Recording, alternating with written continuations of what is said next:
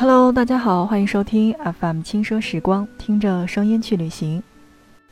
那在今天的节目当中呢，让我们一起了解到的是，如果你去游览吴哥窟的话，大圈儿，也就是我们平时说的大吴哥城、通王城周边的这些景点，其实呢，在我们进入通王城，也就是我们所说的大吴哥之后，最主要的一个景点，除了我们在上一期的节目当中介绍的高棉的微笑。那么，另外的一个地方就是塔普隆寺了。高棉国王舍叶拔摩七世为祭祀母亲而修建，是吴哥遗迹当中的主要的建筑。整个的寺庙被一种当地人称作“蛇树”的卡布克树粗大的树根茎干盘结而成。粗壮的发亮的树根和树茎侵入石头中生长，伸到屋顶，缠上梁柱，探入石缝。裹起回廊，盘上门窗，它们无所不在，几乎与庙宇是浑然一体的。树木在撕裂建筑的同时，也支撑着庙宇，使其不至于完全的坍塌。当然，寺庙周边的树木已经被适度的梳理过了，只有最大的古树还留在原处。也许很多年后，塔布隆寺会彻底的淹没于丛林当中，但。目前仍然可以欣赏参天巨树与高棉寺庙令人惊叹的纠缠。这个地方之所以出名，其实也不仅仅是因为树以及我们的建筑浑然一体，其实也是因为电影《古墓丽影》。于我个人而言，真的是在看完《古墓丽影》之后才知道的这个地方，所以好像心心念念了真的很多很多年，终于看到的时候，那会被。这种惊奇的景象所惊艳，但嗯，你现在去到这个地方的时候，会看到的是它的这个周边是有很多人工搭建的这个木头架子，可以让你上得去，以不至于你的这个手触摸，然后包括脚踩，嗯，而把周围的这个所谓的这个石头破坏掉。那么，嗯，也有一些小伙伴说不可以到近前照相，没错，它是被拦着的。但你可以在这个围栏的外边来照相，那也是一个不错的选择，而且还挺好看的。那这仅仅是我自己的建议。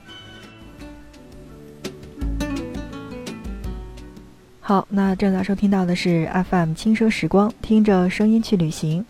今天我们一起聊到的是吴哥窟大圈景点，通王城周边的这些我们一直想去打卡的地方。那说完了。塔普隆寺，再来说一说巴肯山。巴肯山，如果你没去到过这个地方，或者你准备打算去这个地方，那你一定对这个地方并不陌生了。因为呢，我们录到的所有的节目，包括直播节目当中呈现出的这个柬埔寨的节目头，那就是站在高高的巴肯山上看日出和日落。这个地方就是巴肯山。其实巴肯山并不高。是位于五哥寺西北的一座小山，高约七十米，是附近的制高点。也就是说，它仅仅是附近的制高点，而不是我们所谓的很高很高的山峰。在巴肯山的山顶建有巴肯寺，台基为金字塔式的五层，各层有塔。在山塔可以俯瞰吴哥的整个全景，也是看日出。和日落的最佳的地点之一。巴肯山台阶陡峭，看日落的人非常非常的多，需要有心理准备。而且巴肯寺同时只能容纳三百人，一般要提前两个小时排队才能保证进入。而巴肯山步行上山也大概是有二十五分钟的时间，也有骑大象上山的选择，但。在我们的行程当中，并不建议大家去骑象，这是我们在很多很多的节目当中说到的。因为骑大象的背后是极度残忍的驯象过程，而且山道沿途的几个观景点其实都是绝佳的风景，步行上山更加方便停留拍照。我们在上一期的节目内容当中呢，跟大家来介绍到了这个。通王城里边的这个景点叫做皇家围地和吴哥古皇宫，说到的就是这个皇室成员沐浴处的一个水池。那么在今天的节目当中，我们依然要给大家介绍到的是一个水池，而这个水池叫做皇家浴池。皇家浴池是举行沐浴仪式的场所。水池中央曾经有一座木质的寺庙，现在只剩下了石基。这里同时也是一个看日出的最佳的地点之一。人呢没有吴哥寺那么多，而且朝阳映着静静的池水升起，呃，景色呢是偏美丽的。皇家浴池的西面是班代克地，那么传说是国王和皇后浴后小憩的地方。它是由砂岩所建造的神庙，穿过小四面佛的门洞，没有了高高在上的神佛聚集的殿堂，只有亲切的回廊式的庭院。幽深的回廊似迷宫般的穿插着，可以很轻易地从一个门看到重重叠叠的许多许多的门。透过这些门，你也可以看见遥远的景致，仿佛时空隧道一般。门的另一端就是那个世纪的繁华与永恒。这里的游客少，而且很清静，所以也适合拍照。除了适合拍照的皇家浴池之外，那么还有豆蔻寺以及茶蕉寺。首先来介绍到的是豆蔻寺。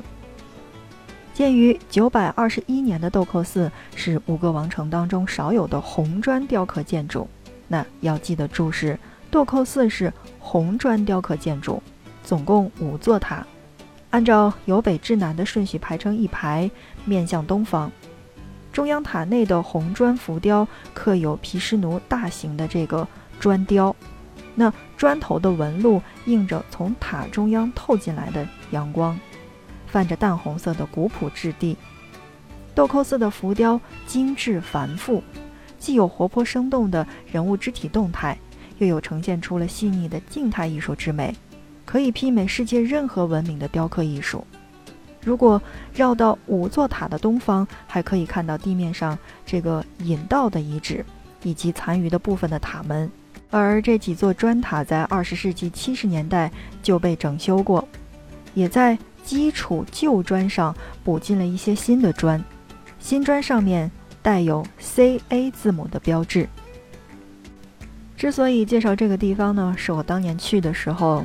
正好呢，在豆蔻寺的这个附近搭着高高的脚手架，然后呢，有很多外国人在那边休憩，好像你的感觉就是又有古时候的这种留下来的遗迹，然后现代人又在修复。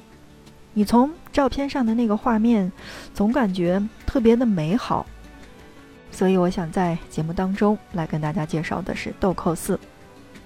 说完了豆蔻寺，再来说一说。茶胶寺，简单的来说，茶胶寺是座未经任何修饰，也是一座没有最终修建完成的寺庙，由舍耶跋摩五世修建，献给湿婆神。这也是第一座完全使用砂岩修建而成的五哥寺庙。中心塔的塔端高约五十米，那么周围呢有四座相对较低的塔。这种呈梅花状的排列，在吴哥的寺庙当中，其实是非常的典型了。而且到目前为止，也没办法判断这座寺庙没有修建完成的原因究竟是什么。除了茶蕉寺之外，那还有两个地方，我觉得也还是要介绍一下的，因为毕竟这些地方都是通王城周边的这些景点，也同样属于大吴哥圈当中大家要去看到的。我们总是在说，如果你不了解吴哥窟的历史，那你真的没办法去那边去看很多很多的东西，因为都是石头。